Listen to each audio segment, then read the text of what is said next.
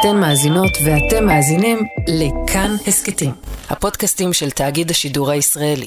יש משפט אחד שתפס אותי בשידורי הלוויה של הרב קנייבסקי, אמר אותו פרשננו יאיר רטינגר. הלוויה כזאת, כמו שראינו, של הרב חיים קנייבסקי, לא תהיה בשנים הקרובות.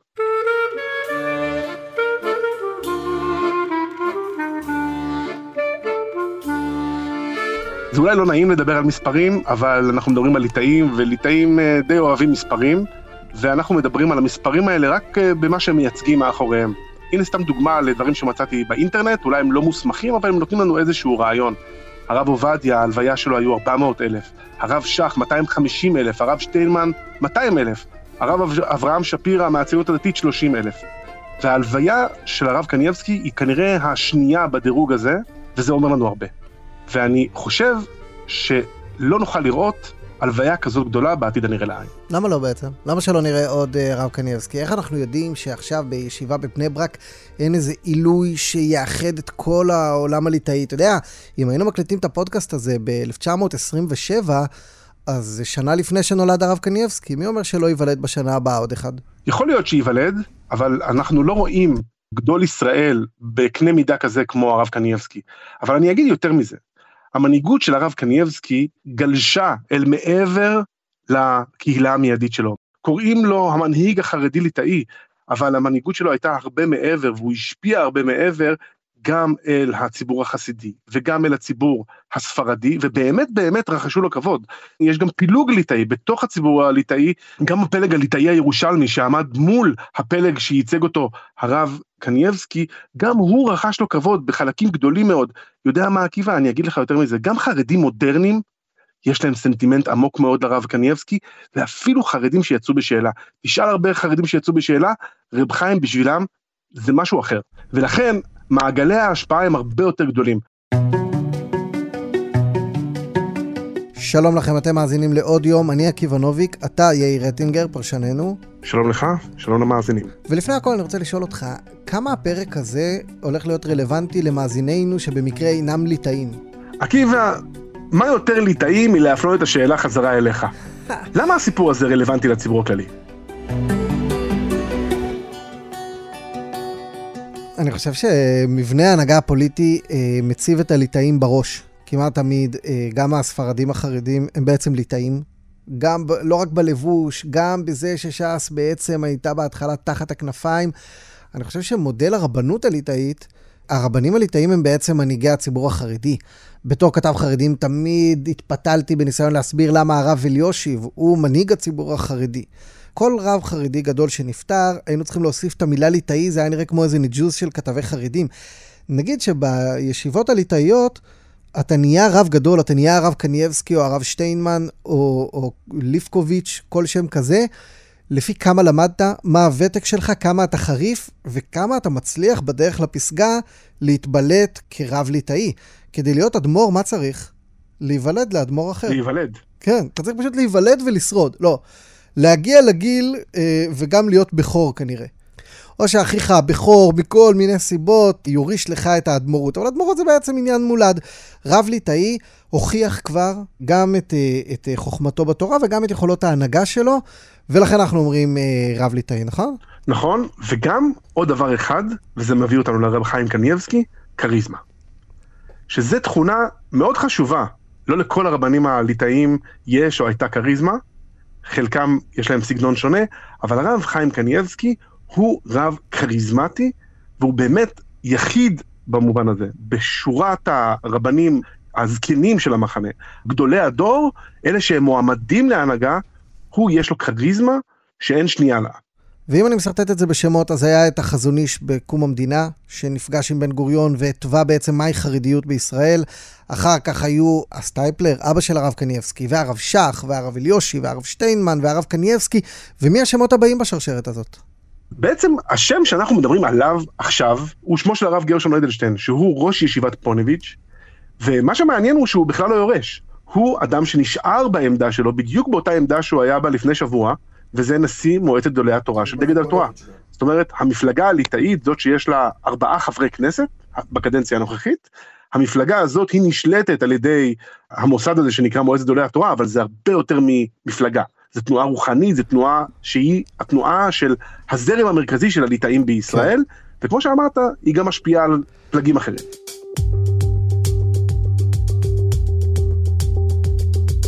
המנהיג הוא הרב אדלשטיין, אדם ש... אה, רב שיהיה בן 99 בעוד כמה שבועות, הוא המנהיג הליטאי היחיד, בוודאי בפלג המרכזי של הליטאים, והוא עומד בראש מועצת גדולי התורה, ויכול להיות שהסתלקותו של הרב קנייבסקי, שיחד איתו הוא חילק במידה מסוימת את המנהיגות, היום בעצם כבר אין את הצל מעליו של הרב קנייבסקי.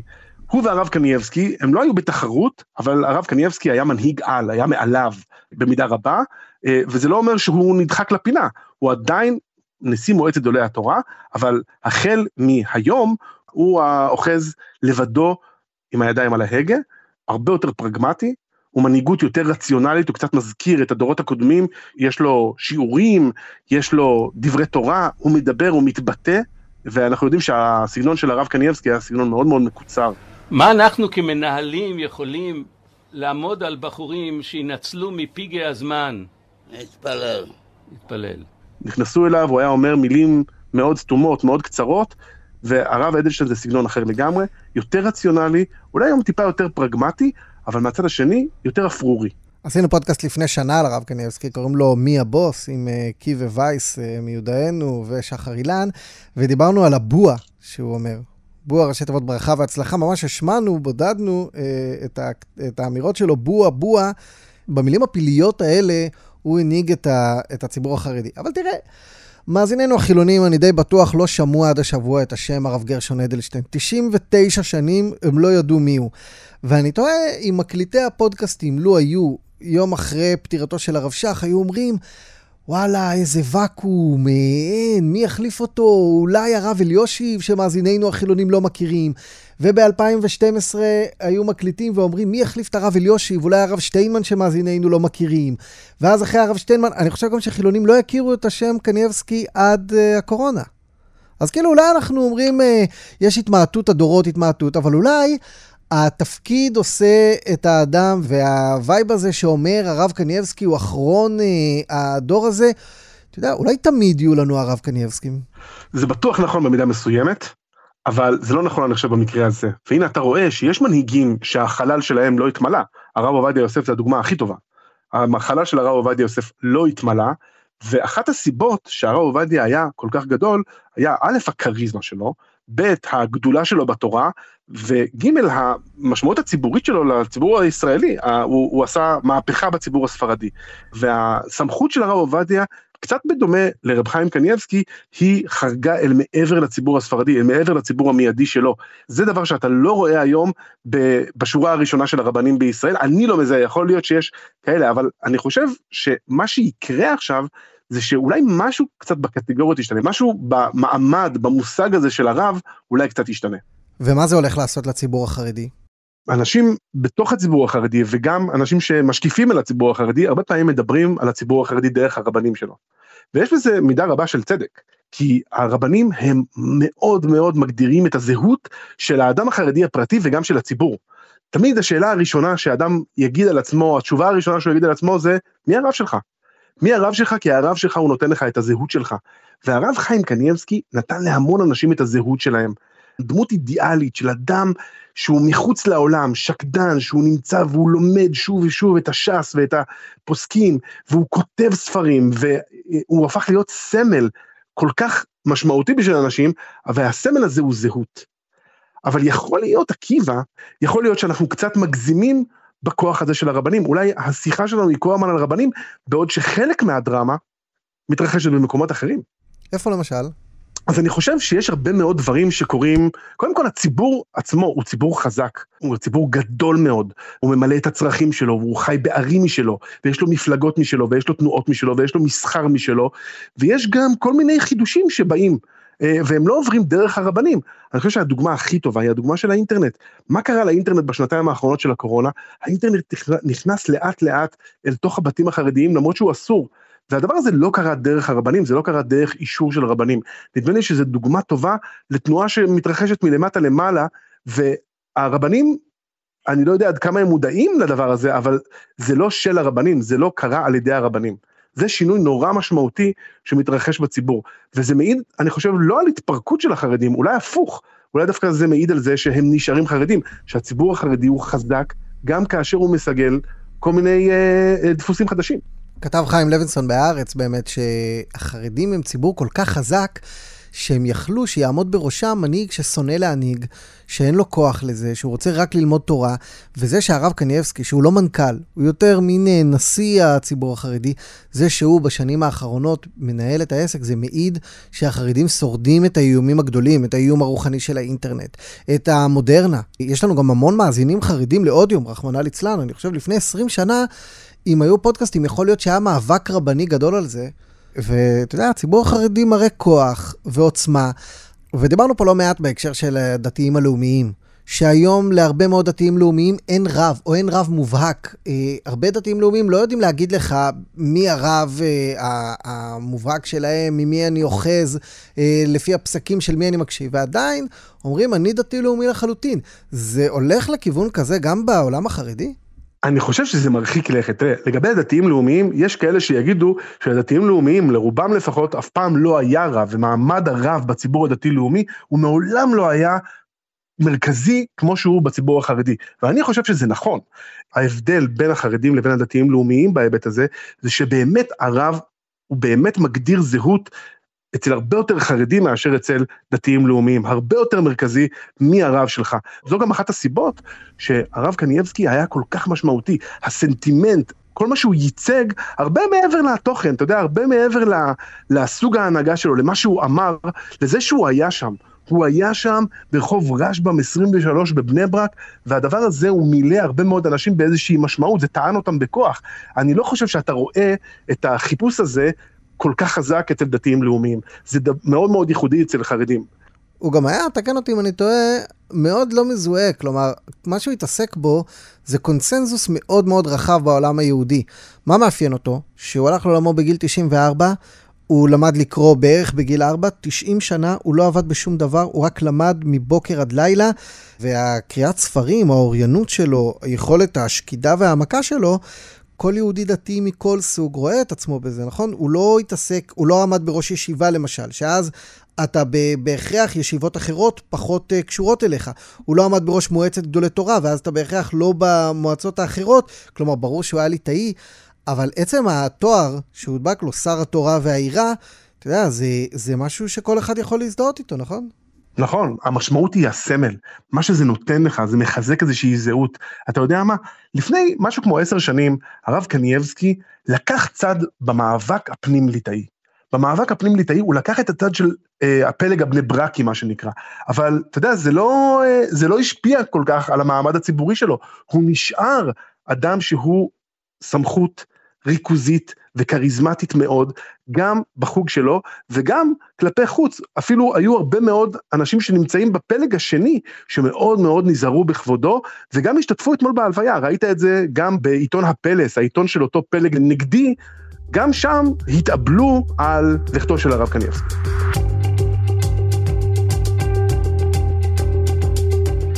כולנו הכרנו או למדנו להכיר בתקופה האחרונה את אה, בית הרב קנייבסקי, הנכד ינקי קנייבסקי, שסינן את נתניהו, ראש הממשלה. יש ינקי קנייבסקי הבא, יש רשב"ם 23 הבא, יש כבר כתובות בבני ברק שאנחנו צריכים להתחיל לשנן? יש, לגמרי יש, ואתה יודע, הרבה מאוד תלוי בהם. כי אתה יודע, גם אם היית מדבר על הרב קנייבסקי לפני כמה שנים, מדבר עליו רק במונחים של קדושה, של אדם שהוא איש קדוש, שיושב ו... ולומד כל היום, היית אומר, רגע, איך זה יכול להיות שכל המסביב הזה, כל העולם הזה, הזה, הוא, הוא בכלל מקיף אותו? אז מקיף כל אחד.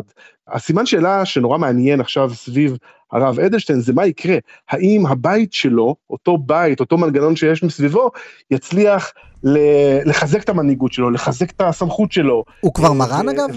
קוראים לו מרן, כן, קוראים לו מרן כבר מאז שהוא קיבל את התואר אחרי אה, פטירתו של הרב אה, שטיינמן, קוראים לו מרן בפירוש, אבל אתה יודע, אה, יש, יש כל מיני דרכים להפוך מנהיג ליותר בולט, אפילו יותר בולט מכפי הערך שלו, ואנחנו כולנו חיים בעולם הזה ויודעים שהרבה מהסיפור פה זה גם עניין של פוליטיקה וגם עניין של יחצנות, ומי שאחראי ליחצנות הזאת זה הבתים שמסביב. אז זה מעניין לראות איך זה יעבוד בהנהגה הנוכחית. אז אה, שווה לעקוב אה, ביתד נאמן והפלס והדרך אה, אחרי המילה מרן, לראות מי מקבל אותה וכמה?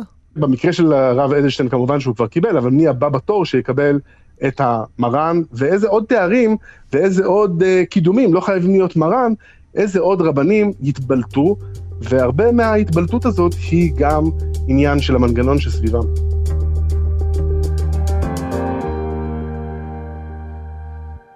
אז בוא יאיר נתכונן לפרק של עוד 21 שנים, אה, מי יחליף את הרב אדלשטיין, שהלך לעולמו בשיבה טובה בגיל 120. יש מנגנון, איך יודעים מי ממשיכים להנהיג את העולם הליטאי?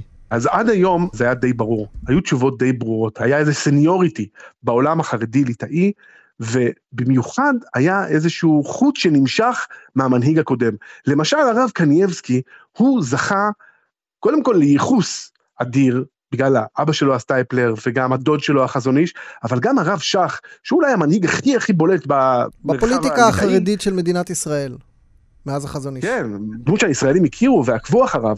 אז הרב שך אמר על האבא של הרב קניאבסקי, הסטייפלר, הוא אמר עליו הניח בן כמותו. ובשביל המון אנשים זה אומר המון, זה אומר הכל.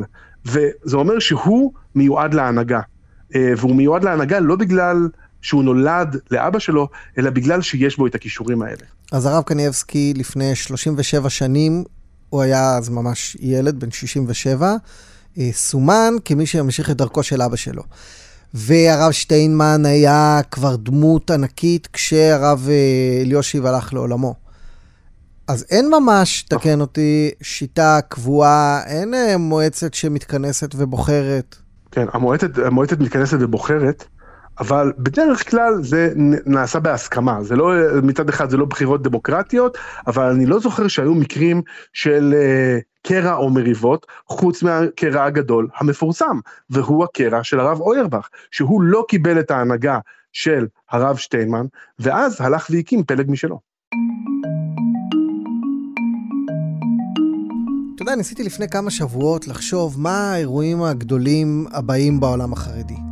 מה רעידות האדמה הגדולות, כלומר, מה מגה איבנטס, מה שנקרא בסיקור החרדים. נדמה לי שיש בערך חמישה אירועים. אישה ביהדות התורה, זה אירוע. מפלגה חרדית חדשה עוברת את אחוז החסימה. כל פעם יש אה, לא נבחרות, לא בוחרות וכולי, אה, אמסלם, אה, אתה יודע, בפריפריה החרדית, אבל מפלגה שעוברת את אחוז החסימה. אישה במפלגה חרדית, לימודי ליבה בחינוך החרדי, גיוס לכתחילה, רבנים גדולים שיגידו מי, ש... מי שלא לומד באמת ילך עכשיו להתגייס, ופטירת הרב קנייבסקי. ואני לא חושב שיש כרגע דמות חרדית שאפשר לומר שפטירתה תהיה משמעותית כזאת כמו פטירת הרב קנייבסקי. נשארנו עם ארבעה אירועים, לא? נכון. אתה יודע, אני חושב על ההקמה של מפלגה החרדית, אני לא בטוח שהדבר הזה נחוץ כבר.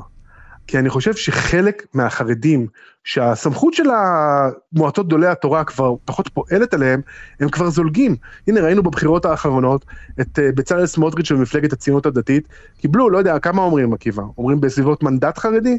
גם בליכוד יש. וגם בליכוד, והדבר הזה הוא קורה בצורה של התגנבות יחידים, הוא קורה בלי להניף שלטים ובלי להקים מפלגה, מכיוון שזה פשוט קורה. מה זה אומר על הסמכות של הרבנים? הרי החרדים הם אה, מצביעים כגוש אחד בעיקרון, אבל הנה העיקרון הזה גם יכול להיחלש כאשר הסמכות יורדת. ואולי דווקא הדבר הזה הוא סימן לעוצמה ולא לחולשה. ולחשוב שמה שאתה מתאר כאן, זה פעם היה, איך אמר לי דניאל אופיר עורך ההסכת, זה היה unheard of, שחרדים בהיקף כזה של עשרות אלפים אה, יצביעו למפלגה אחרת וגם יגידו. אני מכיר חברים חרדים שאומרים, כן, אני מצביע ליכוד. וזה לעשות לא ככל אשר יורוך, זה להמרות את פי הרבנים הגדולים. והיום זה כבר בשקט ולאט לאט נהיה כמעט uh, מיינסטרים. נכון מאוד. ואתה יודע, יש עוד שאלה שמונחת לפתחה של ההנהגה החרדית. האם היא תהיה יותר נוחה לשינויים, לכל מיני תמורות שיש בציבור החרדי ביחס להשכלה, ביחס לתעסוקה, ביחס לאינטרנט? האם ההנהגה החרדית החדשה היא תהיה יותר אה, סובלנית כלפי הדברים האלה? אני חושב שלא, אני חושב שימשיכו להביע את הקו השמרני. אבל התנודות הגדולות הן מתרחשות מאוד בשקט, בלי הכרזות אידיאולוגיות, זה פשוט קורה. ועדיין, יש למעלה ממיליון חרדים בישראל. אני נוטה להסכים איתך, כי באמת הליבה החרדית, השיטה החרדית, היא, היא לא לשנות ולא לחדש ולא להרחיב את השורות ולא כל מיני ערכים שהציונות הדתית אה, בגללם משתנה כל הזמן. אם החרדיות תתנהג כמו הציונות הדתית, היא כבר לא תהיה חרדיות. נוסיף לזה, שאני חושב שהרב חיים קנייבסקי ימשיך למלא איזשהו סנטימנט עמוק אצל כל כך הרבה חרדים.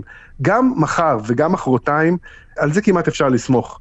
זאת אומרת, האנשים שילכו בדרך אחרת, לא יודע, ילמדו בממלכתי חרדי, או יעשו אינטרנט לא מסונן, גם בשביל אנשים כאלה, הרב חיים קנייבסקי יכול להמשיך להיות נורא משמעותי גם מחר. כי הוא הקונצנזוס האחרון, נכון? גם כי הוא קונצנזוס, וגם בגלל שהוא מייצג אולי את הערך הכי חשוב של החרדיות, וזה אמונת חכמים ודעת תורה. ויש איזו התרפקות על, ה, על הדבר הזה. תוסיף לזה את השקדנות שלו ואת הלמדנות שלו ואת כל הסיפורים שנקשרו בו ואת המופתים, והנה קיבלת דמות שלא תיעלם כל כך מהר.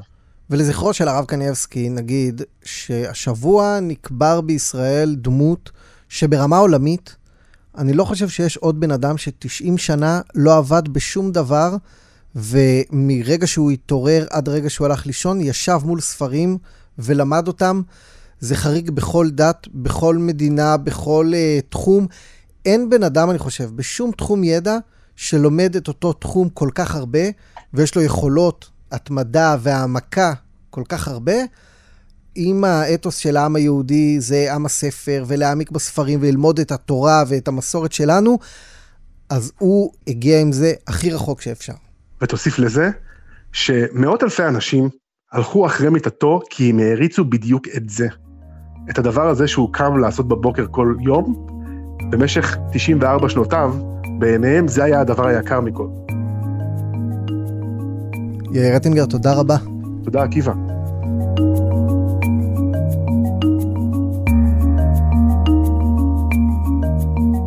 ותודה לכם שהאזנתם גם לפרק הזה של עוד יום, שאותו ערך והפיק דניאל אופיר. על הביצוע הטכני היה אמיר שמואלי.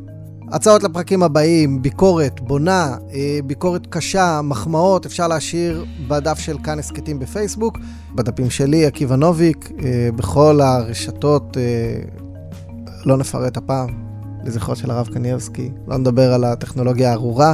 תודה רבה לכם שהאזנתם, וניפגש בפרק הבא.